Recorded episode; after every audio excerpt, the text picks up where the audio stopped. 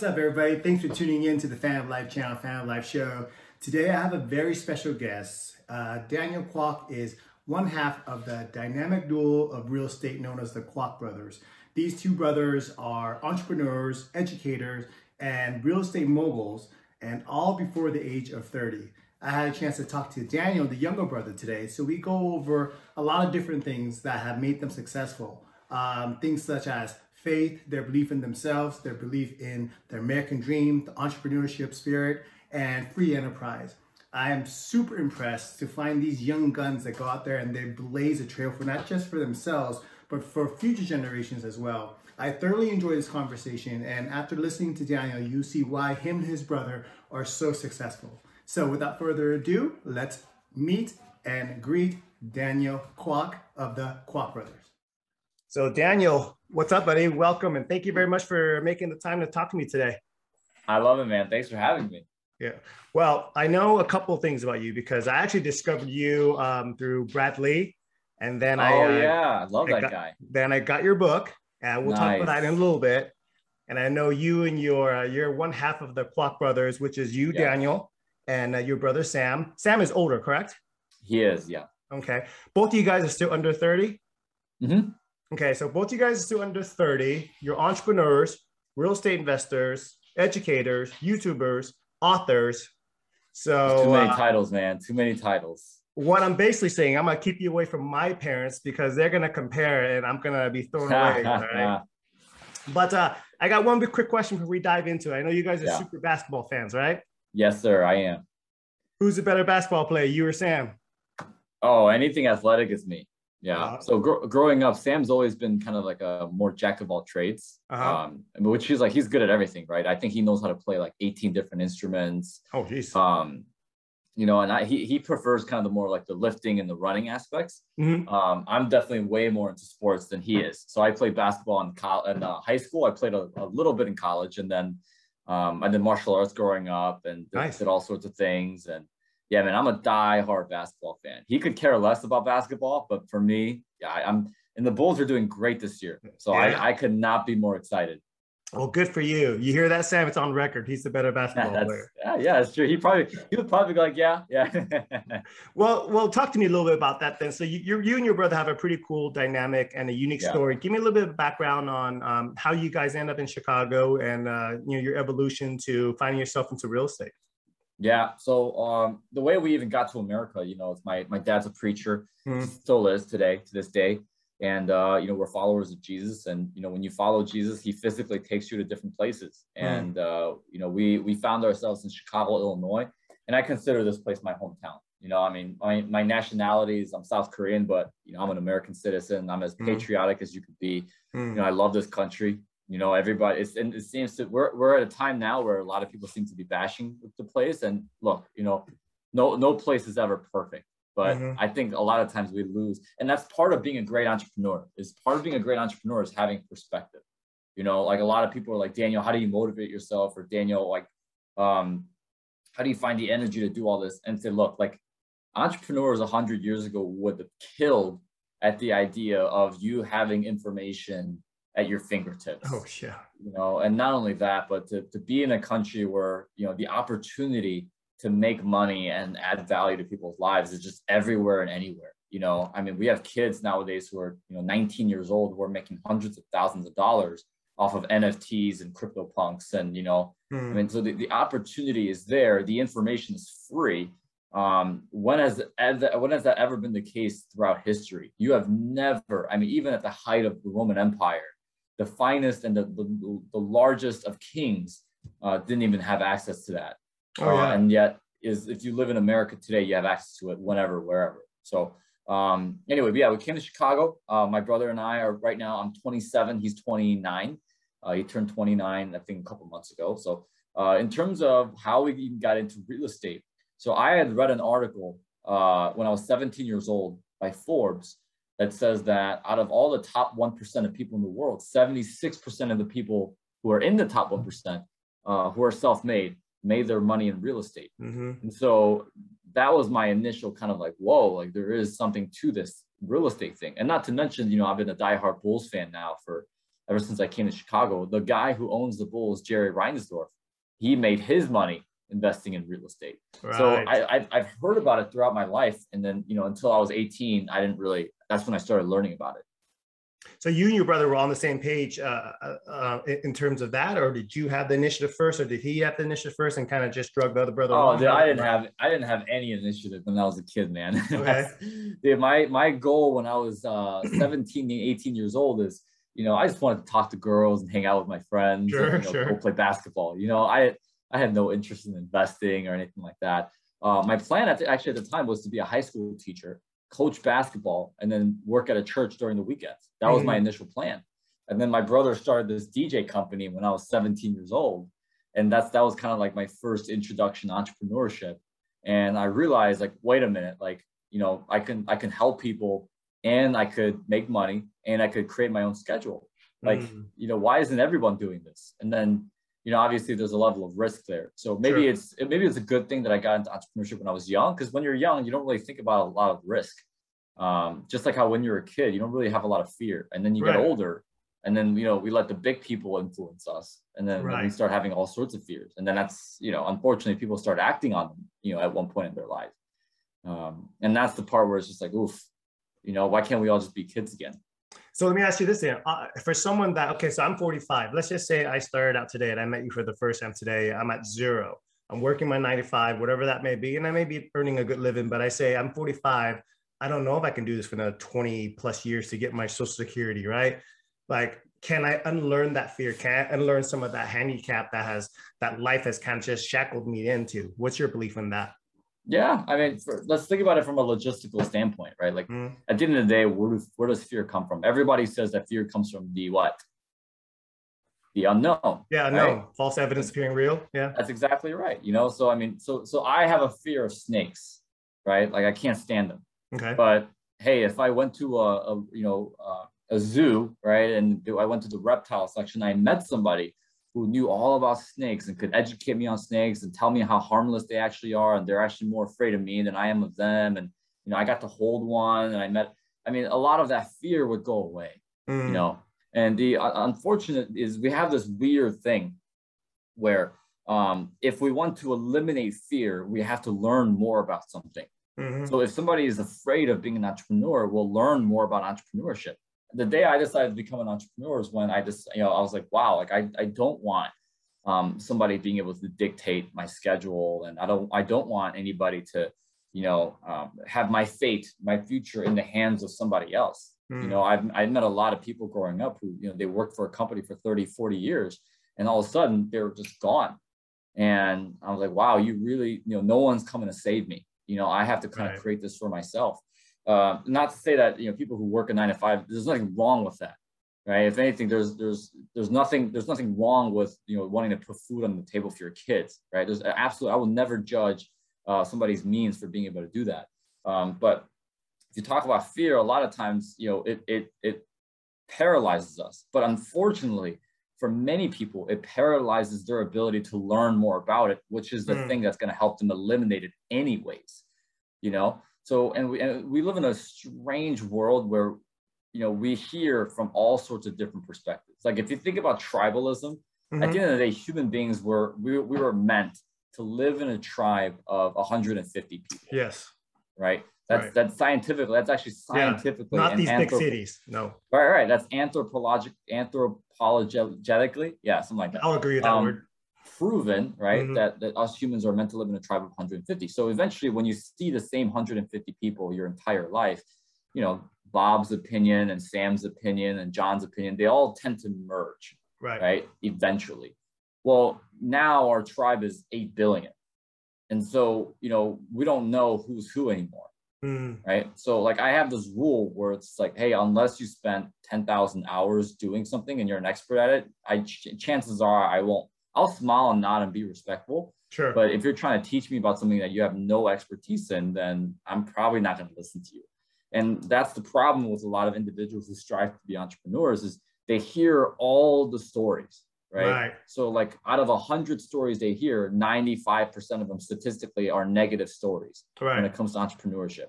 And because they hear 95 stories about entrepreneurship and their failures, that fear magnifies. And so in their mind, they're they're they're getting more wood into the fire of fear, and mm-hmm. because of it, it, it paralyzes them. Well, you know, thousands of human years of human evolution and and adaptiveness will tell you that it's wrong for you to think that way. You know, so if you want to learn from the best hunter, you should learn from the best hunter, not right. the people who failed. Right. So again, I think that's just my encouragement to a lot of individuals who are starting out in entrepreneurship is, you know, number one, just be very careful who you get your advice from. And number two, you know, understand that um, the only time you should listen to 95, 90% of people is when you want their results. Mm. Um, and then I would say the third thing is know the difference between inspiration and information. You know, your inspiration is going to be your, your ability to develop yourself and what you want and what your mission statement is and your information is that thing that is going to castrate your fear right? Into towards an action steps towards habits and and you know your key performance indicators. So Let's stay on the inspiration part a little bit because you said um, so so you know the the information is going to castrate your fear. In other words it's going to counter all the fears all the stuff that you think uh, that's going to happen that most likely won't even come to realization right but then the inspiration, I don't think people spend enough time to really think of their life's mantra, their life's goal, their life's mission. How important is that? I mean, in your own experience, and I know you teach students and stuff too, how heavy do you lean on that? Yeah, so I, I tell people, look, if you want to find something that's going to get you to get up every single morning, day in and day out for mm. 10, 15 years, do not look into yourself like we live in a, a culture that pushes the narrative of hey like you got to be self-motivated. Hey you got to find it within you. You got to believe in yourself and you got to have you know legacy. Uh, i was speaking with a friend of mine who uh, is very successful. You know i mean he's he's started and sold multiple nine figure businesses. Mm. um, probably has an annual income of eight nine figures every year and he's very young. He's only 32 years old. Um, but him and i were talking about this word legacy hmm. um, and how him and I are not a big fan of this word legacy. Because I mean, if you go to an entrepreneurship seminar, Rick, how often do we hear the word legacy? All the time. All the time, All the time. right? Mm-hmm. It's right up there with generational wealth and financial freedom. Sure. You know, uh, which by the way, no one really ever has financial freedom right? Like it's kind of like saying, oh, I, you know, you are your own boss. Well, not really. At the end of the day, like we're all held accountable to somebody. To somebody. Mm-hmm. You know, if you're an entrepreneur and you're the CEO and you are the top dog, well, guess what? Um, not your spouse holds you accountable, right? So you you report to your spouse, you mm-hmm. report to your customers, mm-hmm. you report to your board of directors, you mm-hmm. report to your board of like we're all we all report to somebody.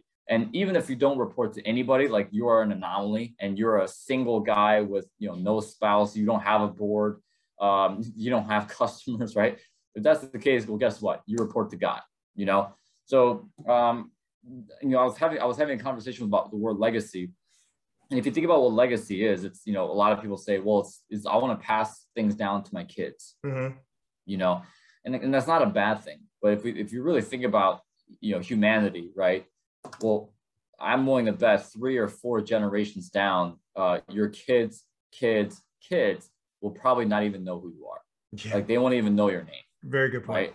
Like Very you could, I mean, they could they could receive the financial benefits of what you've done, mm-hmm. but your kids, kids, kids, three, four generations down, they're gonna have no idea who you are. Right. So for me, right, like I don't know about you, but what motivates me is not something that is temporary. Like I don't get motivated by temporary things. That's just me personally. Like I'm not motivated by cars or watches or nice houses or anything like that. Mm-hmm. Um, but for me, what I am motivated by is like, what is the ripple that I'm going to leave behind on this earth, mm. right? And and I say the word ripple. It's not impact. It's not legacy. But what is the ripple? right? Because what happens is like when you throw a stone at a pond, right? It starts off as a very small circle. Right. But the nature of the stone hitting the water is that the water the, the circle get bigger and bigger and bigger and bigger. So for me, if I could leave ripples on on planet Earth, um, that's inspiring to me, mm. right? And that inspiration is the engine that fuels the information, and that's what starts everything. Like that, I consider that to be the seed of entrepreneurship is inspiration into information. How do you? That's that's beautifully stated, and I, you know, you're a martial artist. I'm a martial artist, and that reminds me of you know philosophically a lot of what you kind of like what Bruce Lee always talks about and stuff like that. so you know for you it sounds like your motivation is literally by being on this earth for whatever amount of time that god you know uh, allows you you want to change the trajectory of mankind for the better what on whatever level you can do it at um, so how do you get somebody to to get something that powerful ingrained in them when they're trying to just make ends meet because obviously a lot of times people go, I need to start a business. I need to do XYZ because I got to pay bills or I got to make more money.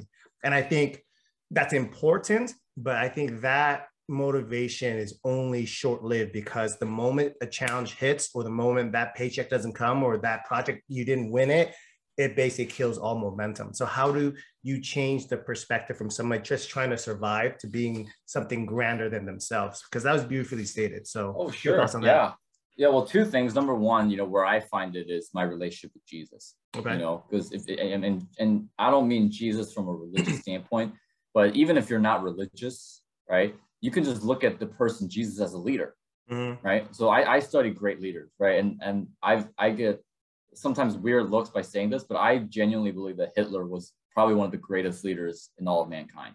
Yeah. Um, and and don't get me wrong, he was an evil sob. Mm-hmm. You know what I mean? Like he killed millions of people. He's he's a horrible person. His intentions are awful, mm. you know, and sometimes the way he did things was was awful as well, and he was very manipulative. But at the end of the day, the guy was a phenomenal leader. I mean, his yeah. ability to to to gather people and, and and you know bring people along and cast a vision of what you know, like he was phenomenal at that. But when I so when I look at Jesus, everything he did was all about eternal. Like nothing was ever about, hey, this is good for 10 years or this is good for mm. 20 years everything that that he drove home to his disciples to everybody it was all about things that lasted forever uh, which the bible states right it says that as christians you know we should be harder working because we're working towards an eternal prize as opposed to something that is just here on this earth hmm. um, and then but to those people who say like hey i gotta feed my kids or how do i take care of myself today i you know my business partner kevin has this thing called rabbits and elephants you got to have your rabbits, which is what you eat today. It's what puts food on the table, but you also have to have your elephants, right? Mm. Like that's your, that's your big project, right? That's, that's the ripple effect that you want to have. Uh, which by the way, I mean, for a lot of people who like work towards just tomorrow, those are the people who quit. Yeah. Like I've mentored and trained entrepreneurs and real estate investors enough to where, you know, the people who who tell me like, well, Daniel, I want to make money, I want to do this, you know, or like they're the ones that typically quit right? But right. For, the, for the people who tell me like, hey, I have a bigger end goal, right? Like I have something outside of myself that I'm being held accountable to. Those are the people who usually stick around and eventually win. Um, and that's the beauty of entrepreneurship is that for some it will take a year, for some it'll take 10, but eventually you win. Right, right. I was, I was having a conversation with a friend of mine, maybe on a different podcast, but I said, if you're lucky enough to live long enough, time is the greatest equalizer for everybody. Yeah. Is that consistency over time right? Is, seeing past like you said past just the tomorrow result. So now jumping back into to real estate obviously you and your brother have had great success with it. Um, what, what do you think has helped you guys leap forward so quickly in terms of your achievement and, and acquiring assets so just to promote your book and you can do a better job promoting than i can but i bought this right here at the beginning, I want to say of March. I read it, and just a quick uh, thank you to you and your brother. I did my first uh, two seller finance deals off of this book. Nice. And, uh, I'm not going to give all the secrets away. The concept I never really understood until I really honed down and started reading it, and my conversations with sellers changed differently. Mm. So um, we'll get into that. And like I said, people need to read the book, and I'll, I'll uh, promote at the end of the video and, and what have you. But what do you think separates you guys from a lot of uh, real estate entrepreneurs that went out there that maybe took a longer road? Because you guys, yeah, like light speed, man. It seems like. Well, thank you, man. I appreciate it. Um, and you know, a lot of the stuff that that has helped me is definitely in the book. But so here's what typical here's what people typically do. Um, what people typically do is that they'll go to a seminar, right? If they mm-hmm. want to be successful in real estate, they'll read a bunch of books, they'll go to a seminar, they'll listen to a bunch of podcasts, they might buy a couple courses here and there and they'll do exactly what the person tells them to do. And that's not a bad thing, right? Mm. That's not bad at all. Um, what I did was, you know, um, I, I went through all the courses I bought. I did all the same things, but I didn't accept them as absolute truth. Mm. Um, what I did is I, I asked a lot of questions in terms of what people were really looking for. So even with like sellers and seller financing, right? Like okay. a lot of the people teaching me seller financing, a lot of the podcasts and books that I've read on seller financing and creative financing was all about like, hey, like, will you grant me seller financing? Will you give me seller financing? And for me, I was like, well, that's BS because I don't want to ever do anything in which uh, it feels like that person is doing me a favor. Right right? Like the way i think of entrepreneurship is well if i if my intent is to solve a problem and you're asking people to do this for you well aren't you becoming the problem for them? Mm-hmm. right? So for me i wanted to kind of create a way where um like how can i get the scenario? How can i do this but actually look for the people that need this? Like, i'm actually solving their problem for them as opposed to hey do me a favor and do this for me Hmm. So at the end of the day, I believe there are three questions that are absolutely essential. What I don't care if you're a real estate investor, I don't care if you're an entrepreneur, I don't care if you sell tampons for all I care, right? Sure. Like if you're an entrepreneur, you should be asking the same three questions every single day. Number one is what is your competitive advantage? As in, like, who are you and what do you offer that nobody else offers? Uh, so one, number one, what is your competitive advantage? Number two, who is your ideal client? And number three, what is your irresistible offer? Hmm. So like every single business that I've had the pleasure of being at, like I've always asked myself those three questions. So even with real estate and like seller financing, uh, I had to ask myself, I was like, well, what is the one thing that separates me from everybody else that wants to do seller financing? Number two, who is my ideal client? Like who are the people that want actually want to do this and need to do this? And then number three is what is my irresistible offer? Right. So mm-hmm when I think back, and I, when I was like 21 or 22, I asked myself, so hey, like what separates me from everybody else? You know, and at the time it was nothing, right?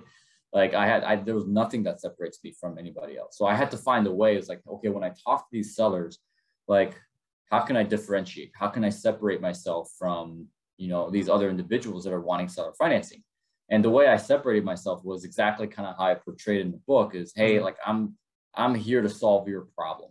Right. And this is my solution, as opposed to, hey, I like seller financing. Will you do this for me? Right. right? Or like, hey, can I negotiate it so that I can negotiate for seller financing? For me, I never negotiated for seller financing. It was I actually created a space where it, it was actually stupid of them to say no to it because of how right. beneficial it was to them. So number one, that's how I separated myself. Number two, who was my ideal client? So I reverse engineered uh, what the what the benefits of seller financing was, and then found who are the people that you know receive the most benefits, and then how can I best find these people. So I think I mentioned in the book um, that I just wrote. I spent like an entire week writing down all the benefits of seller financing mm-hmm. for the seller, and then I figured out well who do these benefits you know, who the who, who reaps the most from these benefits, and I found that it was older landlords. Mm. And then I was like, well, who, how do I find older landlords? Well, it's certainly not through, you know, any technological, you know, savvy ways, right? It's more so like road signs and newspaper ads and kind of a lot of the old school marketing, you know, maybe mm. even mailers. Um, so I started doing that. So that's how I found my ideal client by reverse engineering my end result. And then last but not least, what was my irresistible offer? Well, I thought about this a lot, right? And I actually didn't even include this in the book, which in hindsight I should have. But um, my irresistible offer was thinking through, well, like what are some of the biggest concerns for people who who want to do seller financing but they're hesitant, right? The one thing that I've heard every single time for sellers who want to do seller financing but they're super hesitant is that they're worried that the uh, individual is going to completely trash the place. Yep. Right. And they're going to get their property back in two, three years, and it's just going to be a crap storm you know, like all the windows are broken and yada, yada, yada, and they have to go back and fix everything. So my irresistible offer was, hey, I will, uh, if you want, we can add to the contract that I am subject to inspection every single two years. Hmm. Right. And we split the bill, right? Like I take care of half of it, you take care of the other half, because this hmm. really is for them, right? It's for the seller.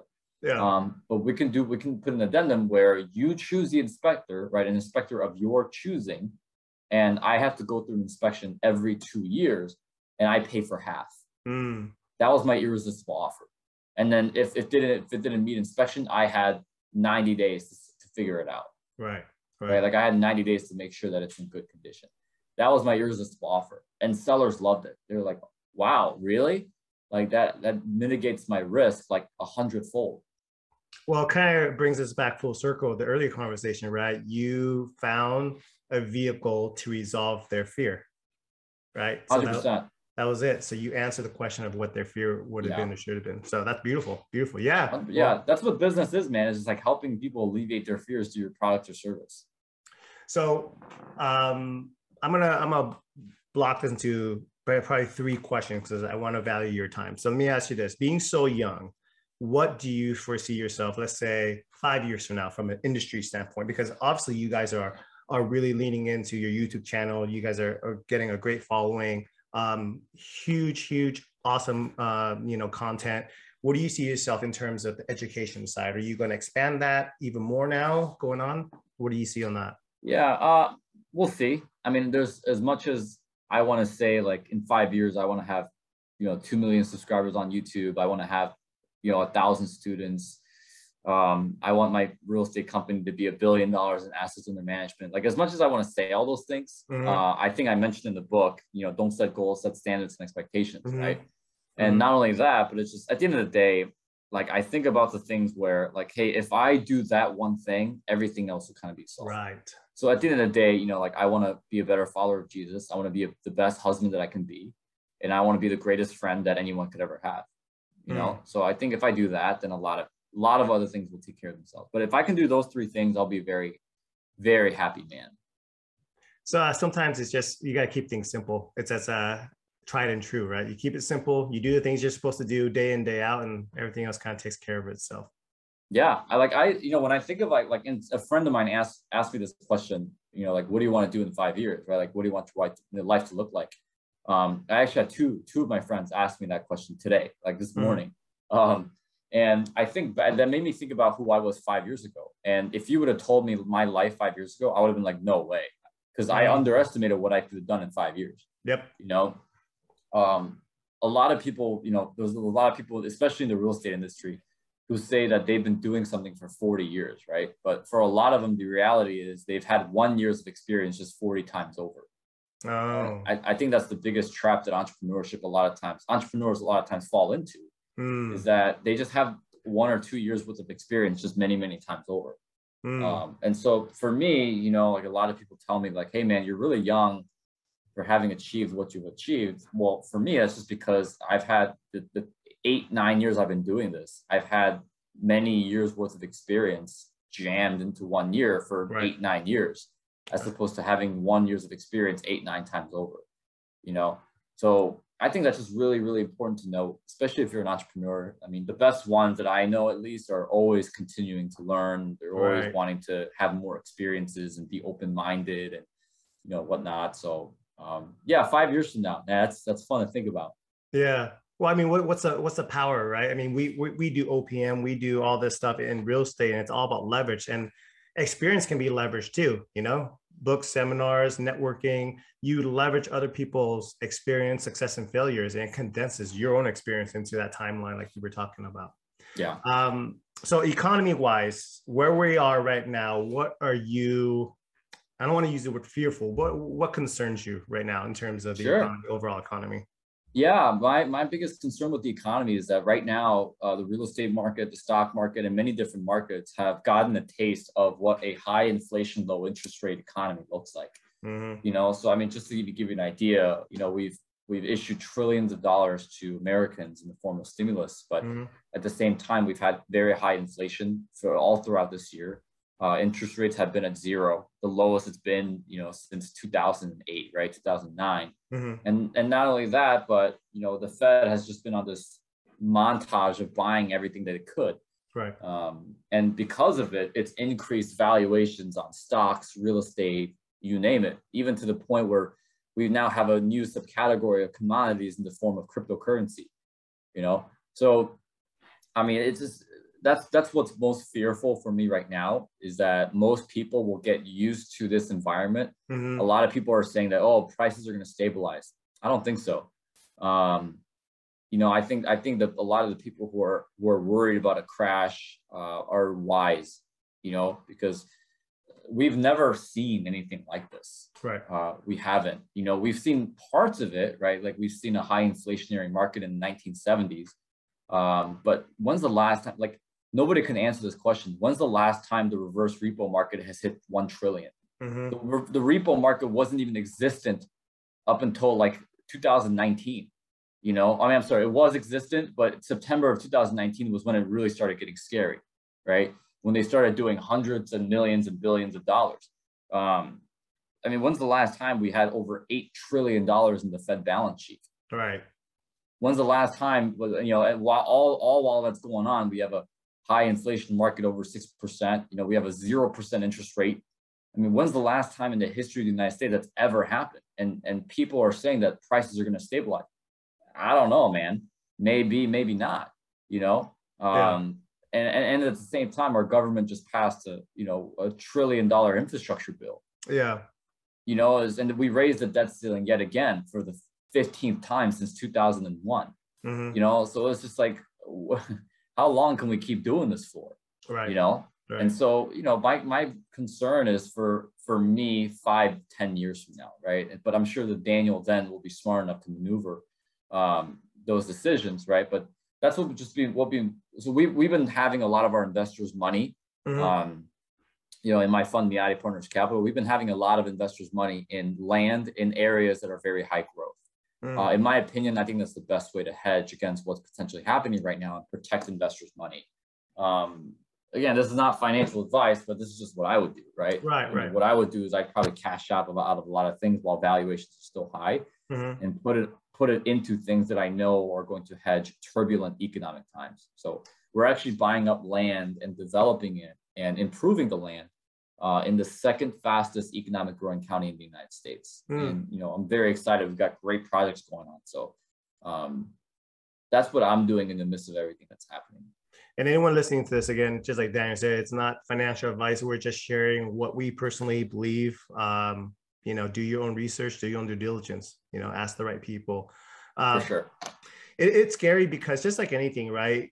It becomes normal. Anything can become normal and the printing of money has just become so normal and and and and, and it became normal so quickly that it blows my mind you know what i mean so i think I, I think from a fed standpoint from a government standpoint we're going to see a couple more rounds of this before we actually have to answer the piper quite honestly yeah and you know when it comes to the housing market right like a lot of people are saying like well, that, that the housing market's going to stabilize in price because we still have a big pool of buyers that are standing mm. in the sidelines. Well, uh, my question is how legitimate are those buyers in terms of their strength and their and their consumer confidence to be able to purchase a home? Because mm. a lot of people were saying that, oh, well, the housing market's fine because we we have a, a market that is stabilized by the mortgage-backed securities market. Mm-hmm. Well, nobody answered the question in terms of how strong and how stable are those bonds within those securities. You know, and, and now we know in hindsight that all those mortgages were were awful right you know right. and and there and it was it was built on jenga blocks right on on mm. stilts mm. um so a lot of people are saying well right now the housing market's fine because we still have a big pool of millennial buyers that are still waiting in the sidelines well for me i don't i don't i'm not exactly sure how secure and how strong that pool is because you know what if the fed tapers they increase the interest rate and all of a sudden you know uh, 10% or 20% of your buyer pool gets eliminated because all of a sudden they can't afford the higher interest rate you know what happens when we start enforcing and actually you know driving home student loan payments. Right right. You know what happens then? You know i just mentioned two things and these two things have a potential to eliminate a lot of people from that buyer pool. Right. So maybe that demand isn't as legitimate as big as we thought. You know the the biggest mistake that i think people can make is make assumptions on what demand and supply really is. Mm. you know so again, I don't have a crystal ball, but right. all I know is uh, here are the potential outcomes of what can hurt us, and here's what I'm going to do to protect myself. But most importantly, the investors who invest in my company, right? Right, right. I also think paradigm shifts have a lot to do with buying power and buying pool as well too. I mean, yeah, we have the largest buying uh, pool right now, but the reality is like you know that shift can happen quickly. I mean, not to go into a rabbit hole, but you're talking about you know the metaverse you know, and everything else. It's like, do people really want big houses or do they just want a studio apartment? They're gonna live their life on the virtual reality realm. You know what I mean? It's it's weird. It's ever going, ever evolving. And I think the key thing, the key takeaway, what you said there was, you know, continue to to watch what's going on and adapt, be versatile and adapt. And Daniel's going to do what's going to be right, and you're going to maneuver the way you feel that's going to be the best for your business and your family. And I advise everyone to do the same.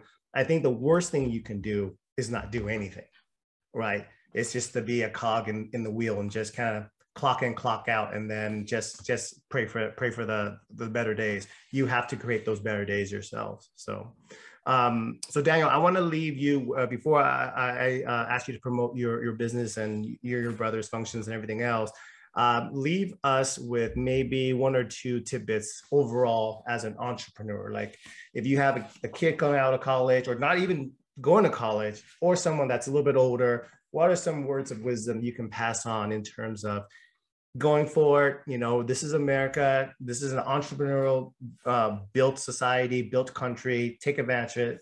The floor is yours. What's your words of encouragement, sir? yeah, um, that's a good question. You know, uh, I, I, mean, there's a lot I can say there, right? And mm. you specifically keyed in on the kid in college, and for some reason that stuck with me because I'm a dropout. Perfect. You know, and I guess I'll just share this one story that's that's you know cool. It's life changing, and then I'll kind of just leave you with that.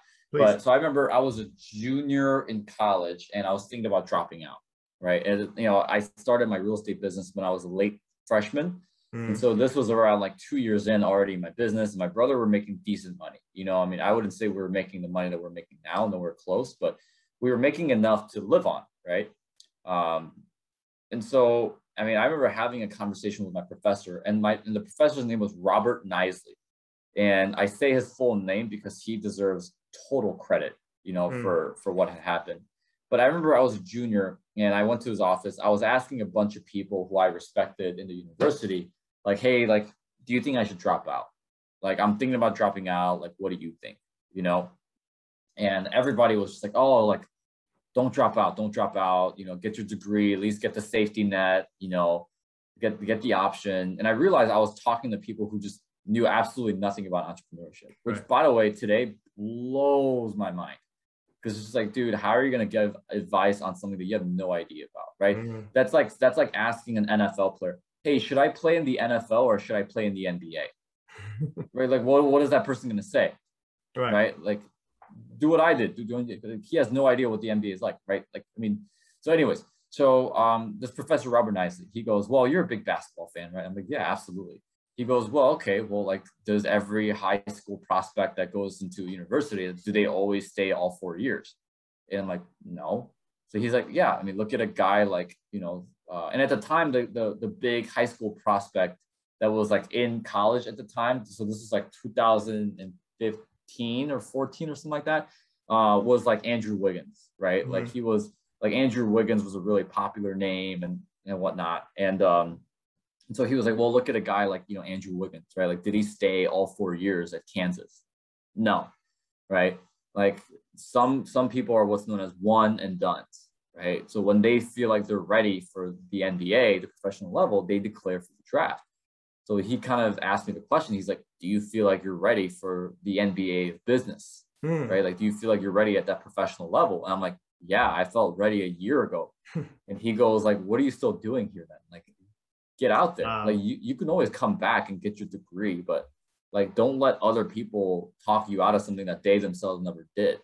Mm. And he was actually nice enough to go like, by the way, if it doesn't work out, like come back and I'll change your grade. Like I know you're a smart kid. Like I know, you know, and and the context of it was like I've never done any of the homework because I was right. actually more so fun. and I missed class like a third of the time because I was focused on my business, right? Like I had a meeting with an investor, I had, you know, like I was grinding and I was focusing on on what I wanted to build.